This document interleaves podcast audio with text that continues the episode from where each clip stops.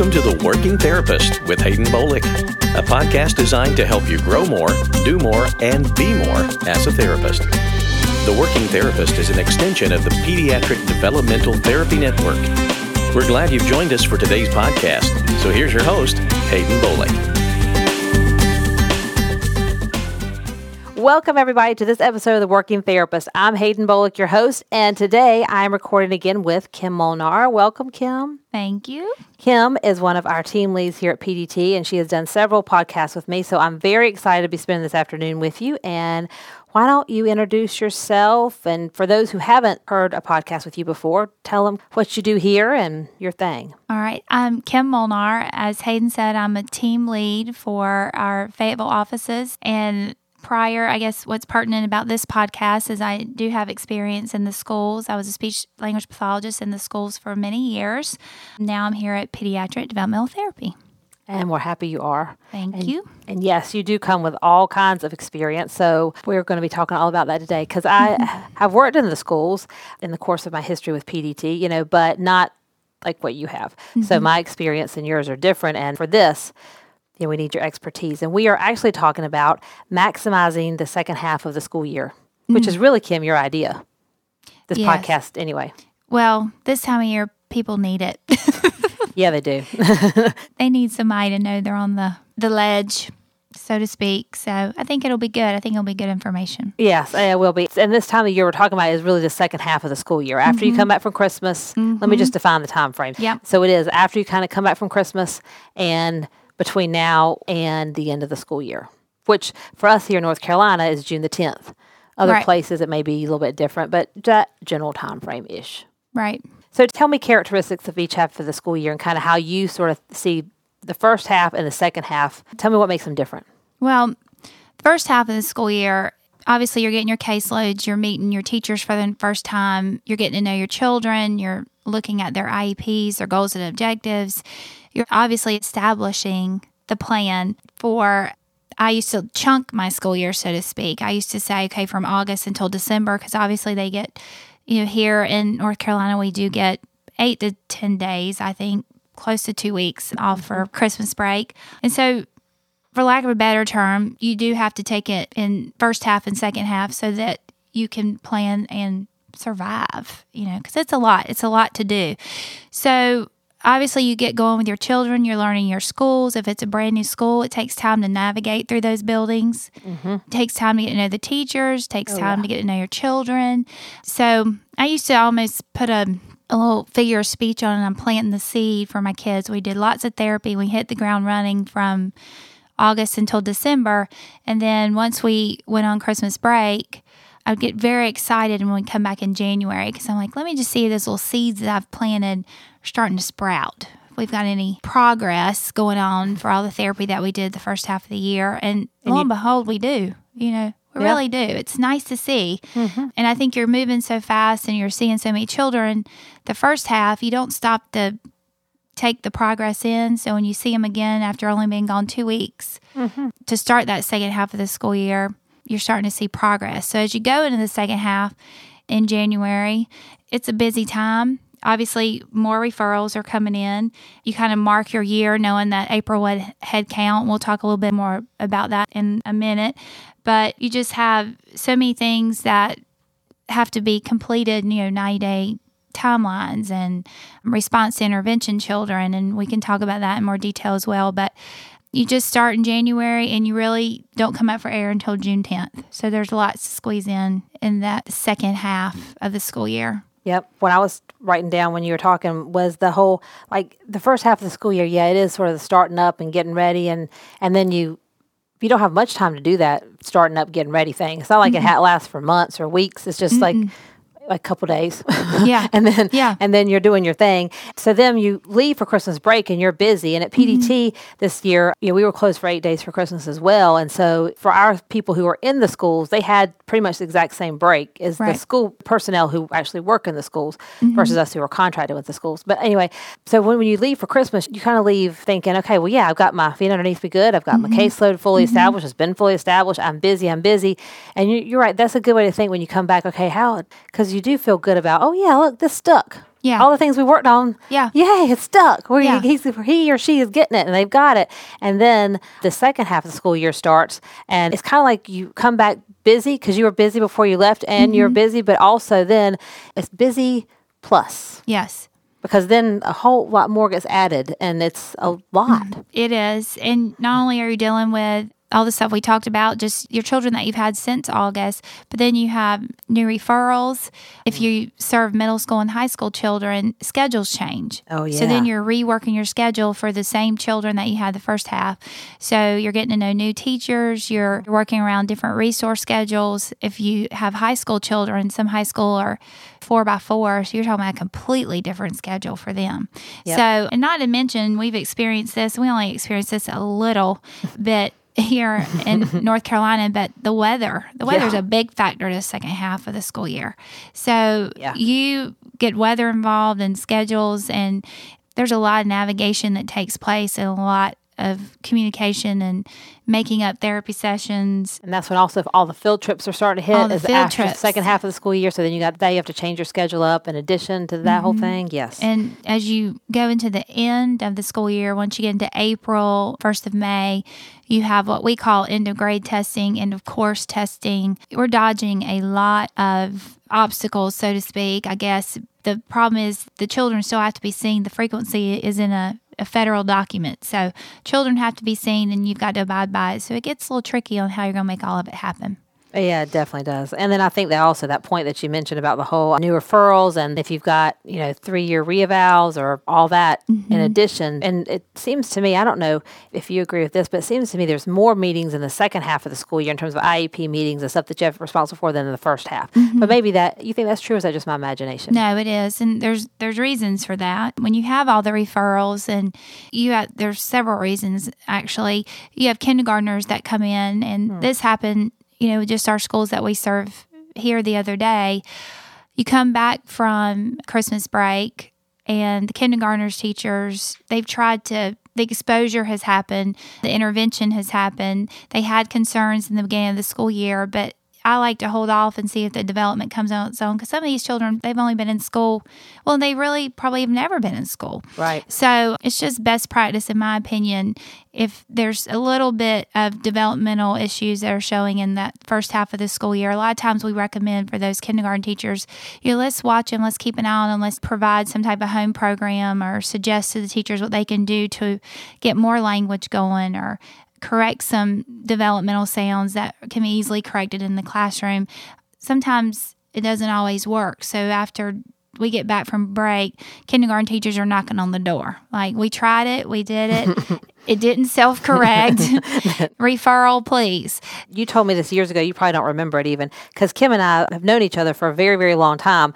But recently she came to work at PDT. But you told me this a long time ago, but probably you, you don't even remember. But I've actually thought about it. And through the years, when working with teachers in kindergartens and that kind of thing, about especially and not to pick on boys versus girls or anything, but mm-hmm. expect, I remember specifically talking to me about the fact that, hold up, wait a minute. I can't remember exactly the words you used, but anyway, I've changed them through the years. But anyway, sort of mm-hmm. just to get used to school and get used mm-hmm. to being in school. And you said, and I remember specifically, you said, and those little boys, they really got to just to get calmed down and just be in kindergarten. You used to being in kindergarten, and I don't really mind picking on the boys versus girls because I used it with my own kids actually several different times. Like, hold up, just Right. give him a minute or two. He's busy little boys. They just Yeah. got to really get in the They used to being in. Mm-hmm. school and acclimate, get get their feet underneath them. That's how I usually say it. But that just means, I guess, means really getting used to school. But yeah, that's true. Mm-hmm. For, but then after Christmas, mm-hmm.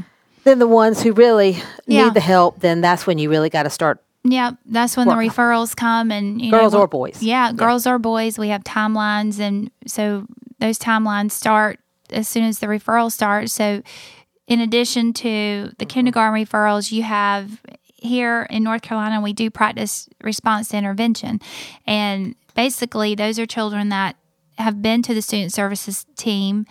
It's called something different for every county, but Yeah, you're going to need to explain this a little bit to me. Yes. So explain to me response.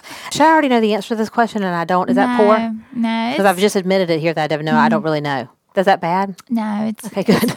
it's an educational Is it? school term. Yeah. All right. Well, then Yeah. then lay it on me because tell me what response because you do use it a lot, and most of the time in conversation, I'm just not like nodding along, like yeah, yeah, uh huh, sure, sure, I know. But now I'm just gonna come clean. Explain to me what it is.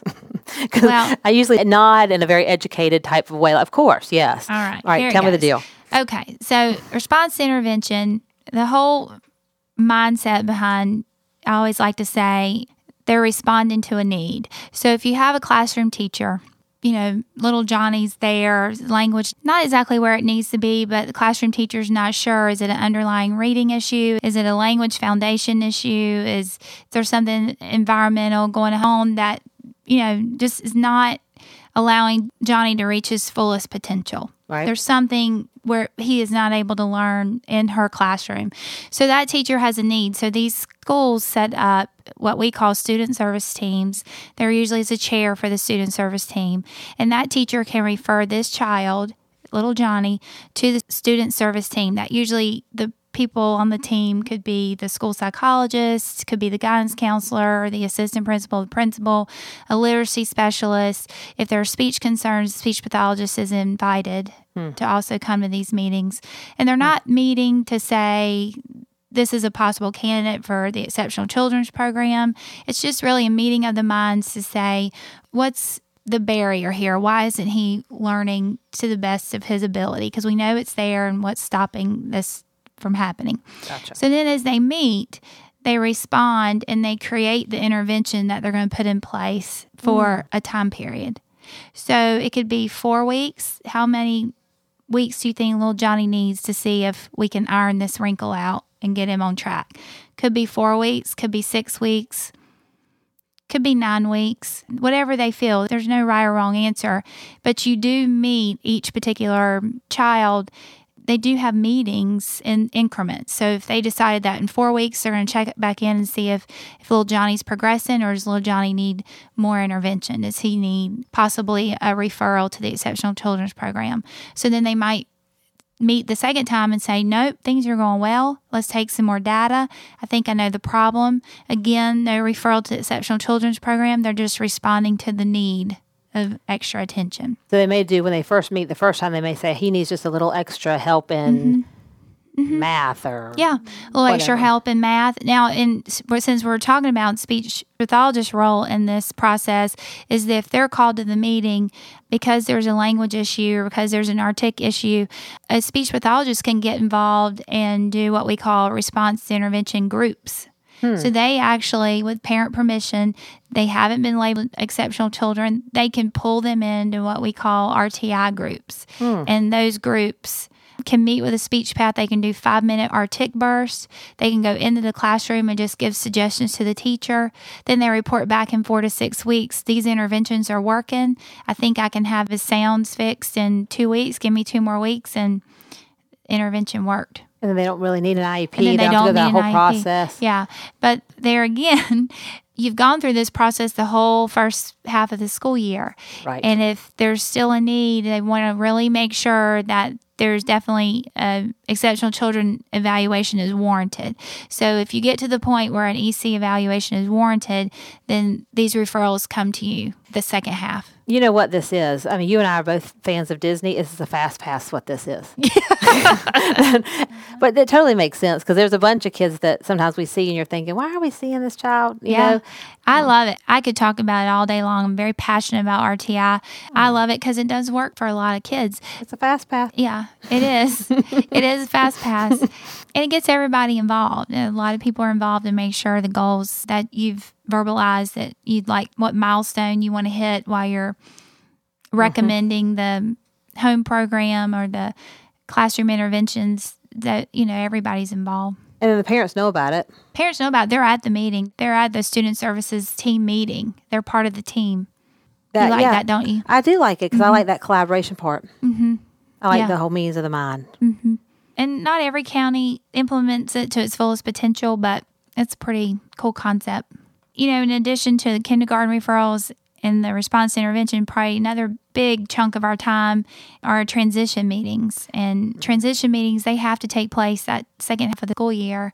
And that's a big deal too because you're anytime a child is transitioning from preschool to kindergarten or from fifth grade to middle school, middle school to high school, high school to post secondary programs, all of these years are crucial and it always falls at the end of the second half of the school year, really.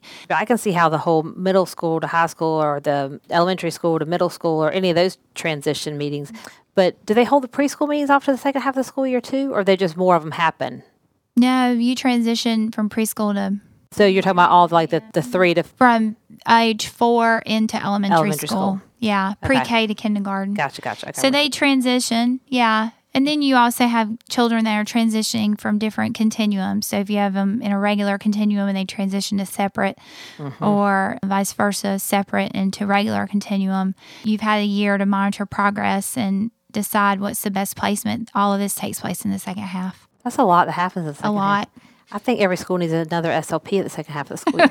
I mean, that's just like starting February 1, here's your second half of the school year SLP. Like, just label it. Here she is. Yeah. Of course, I don't know what you do with them for the first half, but still, second half, there's here you go. That's why you have to chunk it. You have to chunk it because it's a lot, and you have to take it. If you Yeah. get through the first, and then You thought you were good at Christmas. Mm-hmm. yeah, Then wham. yeah, yeah, you're, you're welcome back. yeah. It's busy. It's a busy time. You have a week of where you're like, oh, this is, yeah, I got this. And then, kabam, baby. Okay. Uh, and then April 1 head count, which, Yeah. again, haven't worked in the schools, but not year in, year out, continual worked in the mm-hmm. schools. My, mm-hmm. my time in the schools has been six months chunked. And so maybe I was the second half. Maybe I was the February 1st backup team. I'm not really sure. I've done lots of different scenarios. I, I don't know. But anyway, so the head count thing, because I always forget the dates of the head count. I know that there's April 1 head count, but there's also one in December. Yeah, But the Yeah. December doesn't seem nearly as stressful as the April one. right. Yeah, December probably isn't as stressful because you just don't have all the extra things going on that you do in the second half. But April one, anything that you've started, and again, the obstacles you face with the weather, if the field trips, the work days, Yep. you already have a built-in schedule but you know i remember one year we missed four to five days of school due to weather well four to five days doesn't sound like a whole lot but when you're trying to see 60 kids and add on just their regular therapy plus the meetings that takes place for the children that you have to meet on and all their iep meetings prior to april 1 it's a busy time I think so. So I guess for everybody who's listening who isn't sure what headcount is, why don't you tell Mm-hmm. everybody what April one headcount is? From a speech and language perspective, I'm not a compliance person. So Right. if a compliance person is listening to this, they're probably like, mm, no, that's not right. But from what I know about April 1 headcount, December 1 headcount, that is when a county or an LEA local education agency they have to account for all their children that they see in their exceptional children's program. Mm-hmm. Because attached to those children are dollars and their allotments that are given from the federal government and the state government that our compliance monitors and our EC directors they have to report these numbers so that dollars are distributed appropriately because we do get federal and state dollars to help us serve these children. Mm-hmm. So every I guess you would say twice a year this is how they account for them. Yes. It's a very layman's term description but I think it's good even if for compliance officer or not. it makes sense in my mind. That's what I understand the head count to be as well. And, and I feel like in terms of the three disciplines, speech, OT, and PT, I think it affects speech more than OT and PT. Mm-hmm. If an occupational physical therapist is listening, they may disagree with me, but I think because there, there's more kids that are speech only, so the mm-hmm. speech therapist is responsible for the paperwork the and the case manager and all that, mm-hmm. whereas OT and PT, occupational physical therapy, are related services always. And so I don't think it hits them quite as hard. Now, of course, we also the OT and PT side of life, I feel like their life is complicated. May not be by the April one headcount thing, but they tend to have significantly more schools and more mm-hmm. travel time, and their caseloads are spread from here to yonder, which is the southern way of saying a lot of places.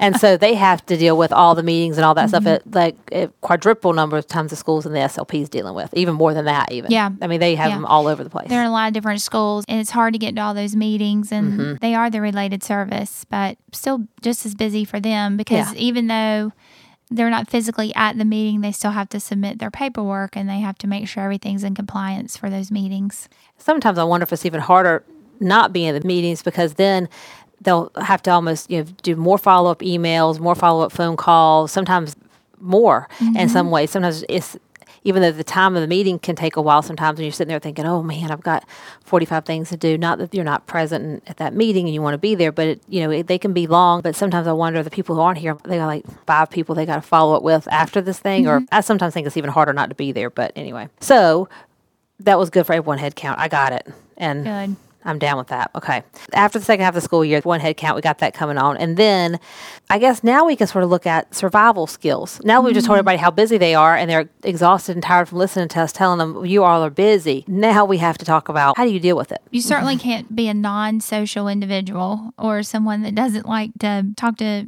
all different people. types of people and deal with different types of personality because as we mentioned, you're in various schools. I mean, some therapists can go to four to five schools in a week. And with those schools, you have case teachers or compliance monitors. I don't know, however your district wants to label them.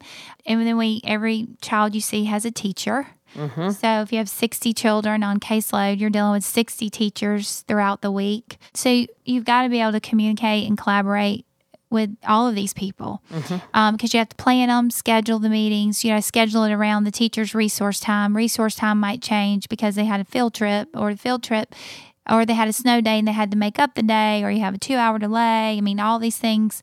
You can tell I've been dealing with this for the past two weeks. uh-huh. Yeah.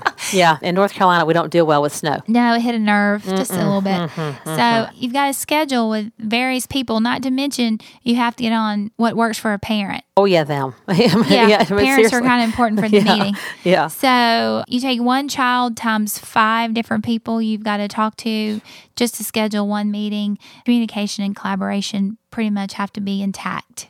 Yeah. And, you know, survival's good if you have these things, but, you know, attitude matters as well because it can get slightly frustrating as long as a positive attitude is there and you know that it's all for a good purpose mm-hmm. and it's something you can check off and close out and be done and move on. It'll work itself out. But yeah, communication, collaboration. You also, I didn't want to leave they're very important people too, but administration. It's just as much their responsibility on site in their building. They have to watch over deadlines and monitor compliance issues. Principal's not necessarily, you know, standing over the case teacher, but if there's a school where compliance or a case that they're working on is not in compliant, the principal is the one that's going to get the email because mm-hmm. that person, case teacher, speech pathologist, OTPT, they are the ones that are in the principal's building during that time. So administration gets involved too. So lots and lots of different personalities to make sure that we're all staying on track. Well, and you don't want to be the problem child. No. You know, you don't want to be the one that's causing the problem for the principal or whoever mm-hmm. else. And even from our perspective, when we are contracted with the school system, when we go in, when we're in that school, we're part of the team. Mm-hmm. And so we don't want one of our therapists being the problem person for that teacher or principal or whoever it is. And so that's what you deal with all day, but not problem right. people because we don't have them, but you know, just helping people problem solve through mm-hmm. all this stuff because mm-hmm. it's a lot. Yeah. I think the people on the team, the speech therapist, the occupational, the physical therapist, the teacher, the all the people involved with that whole meeting process do need to be cognizant of the fact that you know you want to make it work for lots of reasons. It's important for the child and their progress, and mm-hmm. it's also compliance and that whole thing. But you also don't want to constantly be the problem person for that principal or whoever's mm-hmm. in charge because right you can't make any friends that way, or uh, sometimes get invited back. Right. It's true. And the way to work through all this, and there's so many modes of communication now. People email, and yeah. I particularly would prefer face to face, but that's not always possible when you're across county. Right. The, keeping those lines of communication open are key. Mm-hmm. And from an administrative perspective, because I've done both, I've done speech therapy in the schools and then I've led speech pathologists in a school system. And it's the hardest thing about my job at that particular time was just keeping their spirits up. Mm-hmm. So, you know, if you're leading a team of speech therapists or a team of EC personnel and they're trying to get through this very busy time. When somebody said something to me at a meeting, they said busy equals mentally healthy. And boy, I just took it and ran with it. And I don't know who said it, but I don't claim it, but I use it often. I loved it. It stuck with me and it's so true. I use that all the time. They probably got sick of it and I use it now leading the team here at PDT and they all just look at me like I'm nuts, but they'll understand one day. They'll right. look back and know that busy is good. It is good, and I do think the point you're making is vital at this point because you know you can get so much coming in on your plate, and as you're talking about all this stuff, therapy's still happening. Well, you said it. You know, Yeah. you still got these IEPs you have to do, and and all these little kiddos, which is why you really went to school. Of course, I have to do IEPs and stuff like that, but I like kids and I like helping kids and families, and that's really why I went to school to be a speech therapist. And the paperwork is part of it. You know, that's mm-hmm. the gig you signed up for. Mm-hmm. But it's sometimes when you get all of this coming in, you can feel like speech therapy is not like really what I do all day long. So I think you have to keep reminding people of yes, you're busy, and kind of say, yeah, you know, validate it, but also help them remember, yeah, we're here because of these kids, and that's really what we love and do anyway. Right. But you're right, keeping everybody Right. up. And the speech path, because we're all over the place and because we have, you know, in my opinion, we're, it is a great job to be able to talk to so many different people all day long and meet different families and serve different children. But you're a huge educator. You know, mm-hmm. so instead of thinking of it as I got another IEP meeting, you know, what am I going to do? It's going to last three hours long. You've been doing this long enough, you could be very key to educating a lot of different people that are sitting at that table. So that was one of the things I always just, I guess we're on tips now, not that it was an mm-hmm. agenda, but one of the things that used to get me through if I had another IEP meeting, I sort of just took it in stride like this is a mm. great time to have the parent, the teacher, the mm-hmm. case teacher kind of let everybody know, you know, this is what he or she is capable of and where things are so busy and we rarely get a chance to sit around and talk about exactly what the progress is. So if you look at it as part of the therapy process, it just takes on a whole new meaning. It does, and I think it's also an opportunity. You're in the schools and you're having your regular annual IEP meeting at the end of the school year or the last half of the school year. It should be an opportunity to be like, hey, look, look how far we've come. This is where we started off this time last year, and now we're here. Yes. Uh, we might be discharging, or but look where your child is. I agree with you 100%. E- Every annual IEP meeting should be that, like, hey. Mm-hmm. This should be sort of a cheer rah rah. We're moving forward and graduating because that's the name of the game. We're supposed to be graduating eventually. Right. So So I- being forever. Yeah, I think Mm-hmm. that's key, Kim. That's really important because I think that's really easy to forget. Mm-hmm. That's good. I want to write that one down. Hold up. We're going to need to do something a little bit more with that because that's what it's supposed to be about. Yeah. Mm-hmm. But I think also another point I was going to make, you know, I guess if we are on tips or just talking about the last half of the school year, you know, if you started in a new school at the beginning of the year or if you're a brand new speech therapist or OT or PT at the beginning of the school year, it is also a time towards the end of the school year to be like, yeah, to sort of pat yourself on the back and like, look, I can do this. You know, I can mm-hmm. handle this caseload. I can handle this paper. Look at all that I've learned. Minute to sort of do a little cheer section for yourself, kind of, because Yeah. it's a big accomplishment to get through a school year. Yeah. Huge. It is. Whether this is your 20th one or your first one, it's still a big accomplishment. Right. Summer is well deserved. It is well deserved. It is well deserved. And, and the, the only thing I can say about that. Yeah. Well deserved when you get there. It is. You know, I say this a lot of times when I'm doing interviews with people, and I say, okay, you know, the therapist you are day one when you start with us is a very different therapist than you are day 365 i if it's mm-hmm. your first year. And I think it's important to pause as you get closer to that 365 or the end of that. I'm saying the whole year, but you know, the end, of, even just the end of the school year, and be like, yeah, okay, I can do this. Mm-hmm. Look all that I've learned. Look what I've accomplished. Yep. It's huge. Yeah. It's huge. Feels good.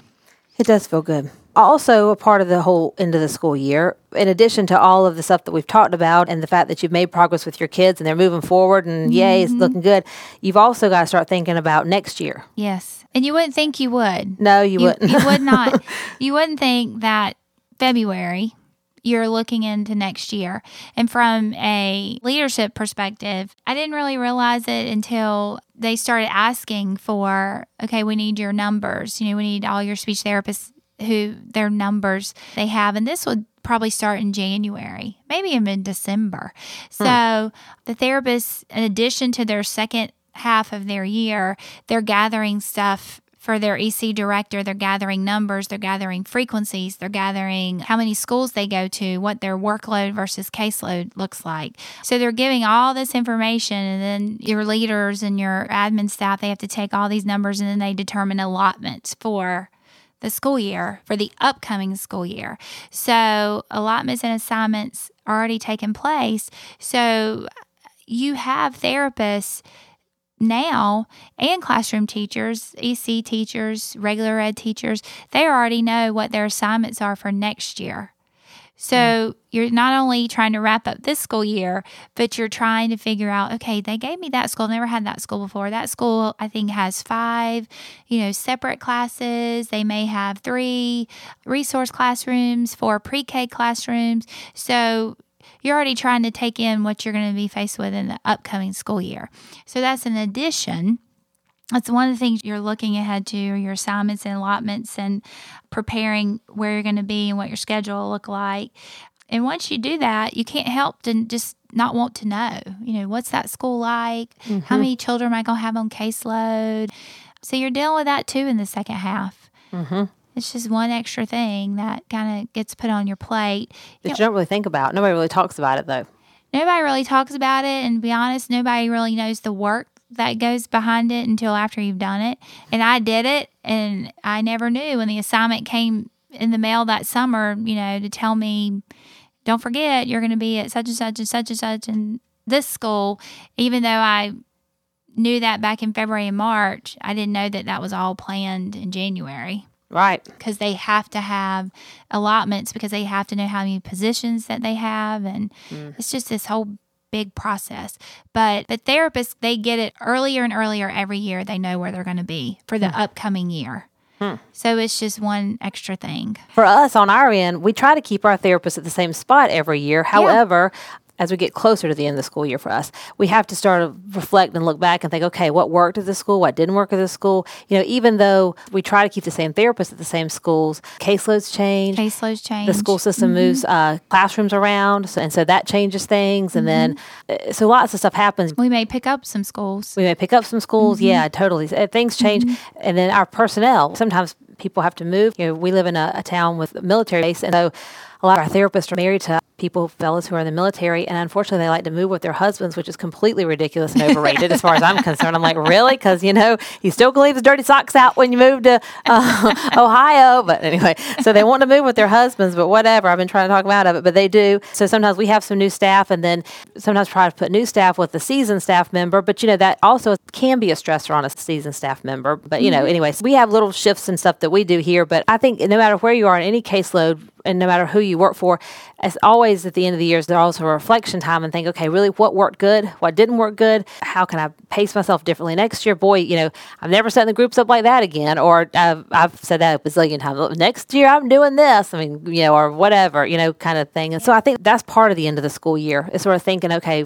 how can I change it up, or what should mm-hmm. I keep mm-hmm. the same? Yes. Yeah. Yep. You're already planning. Mm-hmm. And that happens even in our developmental day sites where we contract mm-hmm. with, which we haven't talked about those in this podcast. And really, that's not as much the topic here, but that happens in our developmental day centers, even with our little birth to five people. And so, you know, what really worked, what didn't work. We're always analyzing and mm-hmm. assessing what worked mm-hmm. and getting the feedback of our team members too. So we don't make the decisions based on, oh, we think it needs to happen like this, you know, mm-hmm. which I think maybe this is important to say that here. You know, sometimes from an administrative level and then a staff level, you know what may make sense at administrative level doesn't make any sense at a staff level. And so i think sort of speaking up if you're the individual contributor speech therapist there at that school and i know with our people we make decisions on administrative level but i always like to have the input of people who are doing it on a day-to-day basis at that right. school and so you know i like to know kind of because what makes sense up here at this level might make zero sense down there or not like up yeah. and down but you know what i mean yeah. so it's important to hear from people what really works and what doesn't work because you know you can have numbers on a sheet of paper but that doesn't sometimes mean a right. lot. So your caseload right. numbers could be really high, but it still may be a easier caseload to manage than another school where the numbers are lower, but just the severity of the kids is greater. So mm-hmm and there that means more frequency and you know mm-hmm. what I mm-hmm. mean. You yeah. don't need me to go there, but anyway, I think that's important to say that too, and to yeah. sort of speak up and say, hey, I might only have fifty kids, however. They're all right. speech only, and they're all twice a week, and they're all, mm-hmm. or I don't know, you know what I mean. Right all that is very important. And when I was doing assignments and allotments, I would ask them because, like you said, I don't know. Yeah. Like I don't know. Right. And, you know, you just have schools that, you know, a lot of people think that if you have a lot of parent involvement, you, you have a great school. Well, I used to call those schools that keep you hopping. yeah. And they are great schools. Parent right. involvement is always great, but these are just little things that you do when March and April start rolling around. You do start looking ahead and going, you know, what type of workload am I going to have based on these factors that I know are attached to this school. So the only way that happens, back to my old good old C word, is Mm-hmm. communication. So you're looking ahead and you're handling all these things, but it all goes back to communication for whatever scenario you're dealing with. So, as we kind of wrap this podcast up, and there's a few things we should point out in general. Number one, yeah, we know you're busy. Well, if you're not busy, you're probably missing something. you know, you need to you need to go talk to your neighbor because you may be the problem person we were talking about earlier. I don't know what to say about that. I can't agree more. If busy is not how you describe your day, then there's a problem. Yeah, there is a problem. Yes, I think everybody is busy, and I hear the word overwhelmed a lot. Yes, you're overwhelmed. Yeah. And you're literally, I explained this one time to a coworker of mine when I switched positions from a school speech therapist to an admin position. Mm-hmm. I kept getting up like every 15, 20 minutes. I kept getting up out of my desk and going somewhere. Like if it was to the workroom or I had to go collaborate with somebody or I had to go here or go there. And she was like, What is wrong with you? Like, is so you got the jit? I'm like, every 30 minutes, speech pathologists are up out of their seat. Yeah. They're pulling groups. Yeah. They're sitting down. They're doing therapy. They're taking that group back. They're getting another group. They're pulling groups.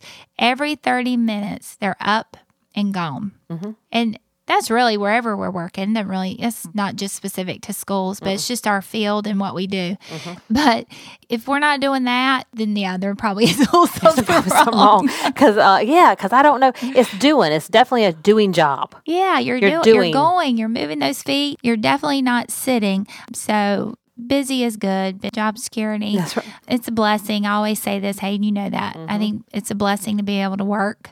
But the point in the schools when you're wrapping up the second half of the school year, you know, the end of the day, in this case, June 10th, the therapists, they'll finish out their school year and they'll be able to reflect back and look at all the great things that they've done for the children, for the staff, for the families, for the parents, for their community. You know, you're serving all these children and their families that live in this community and you're just making it better. So, and you're really doing what you've been called to do or what your mm-hmm. passion is and what your heart is. Mm-hmm. And so, yes, you're busy. Yes, you may be overwhelmed, but if you put it into perspective, you're really doing what you've been called to and blessed with the ability to do and what you're passionate about. Like you said, that's in and of itself is a blessing. So, mm-hmm. yeah, you're busy, but you know what? So is the case teacher. They're all Yeah. busy. So you're not any different than anybody else. Yeah. And so it's just what it is. So, yeah, everybody's in the same boat. everybody's in the same boat. Mm-hmm. It is what it is. The more you do it, then you start to recognize the waves of busy and know when it kind of gets over and when it starts back up again and how it mm-hmm. sort of flows. And you mm-hmm. start to learn how to roll with it even better. Yes. And then sometimes, if you've been doing it for 20 some years, you get a big old wave and you're like, whoa, what is that? And then you realize and you still move on you're good. Anyway, so this was great information. I think this was a good podcast. It's a good one to do. So I appreciate you helping me out with it. Thank you. You're welcome. Yeah. It's good. So if you're a busy speech therapist out there, we feel for you. We know we've been there, done that, got the t shirt. We're still doing it. Mm. Wearing the t shirts actually as we speak. So we got it. But anyway, thanks everybody. I hope some of this information was very helpful. I'm sure it is. And again, thank you, Kim, because Kim has walked the walk, talks the talk, knows the deal. She's got the background and the experience to back up all of this plus some. So I really, really appreciate it. I know I said thank you, but thank you again. So thanks everybody for listening. I enjoyed our time together. If you like this podcast, you can catch lots of others if you subscribe to us on iTunes and Stitcher. Check them out. There's a bunch of therapy related topics, business topics, lots of stuff on there. So check it out. And I'll catch you next time on another episode of The Working Therapist. Thanks for joining us for today's edition of The Working Therapist, an extension of the Pediatric Developmental Therapy Network. If you would like more information regarding this podcast or would like to get in touch with us for any reason, visit us on the web at www.pediatricdt.com. That's pediatricdt.com.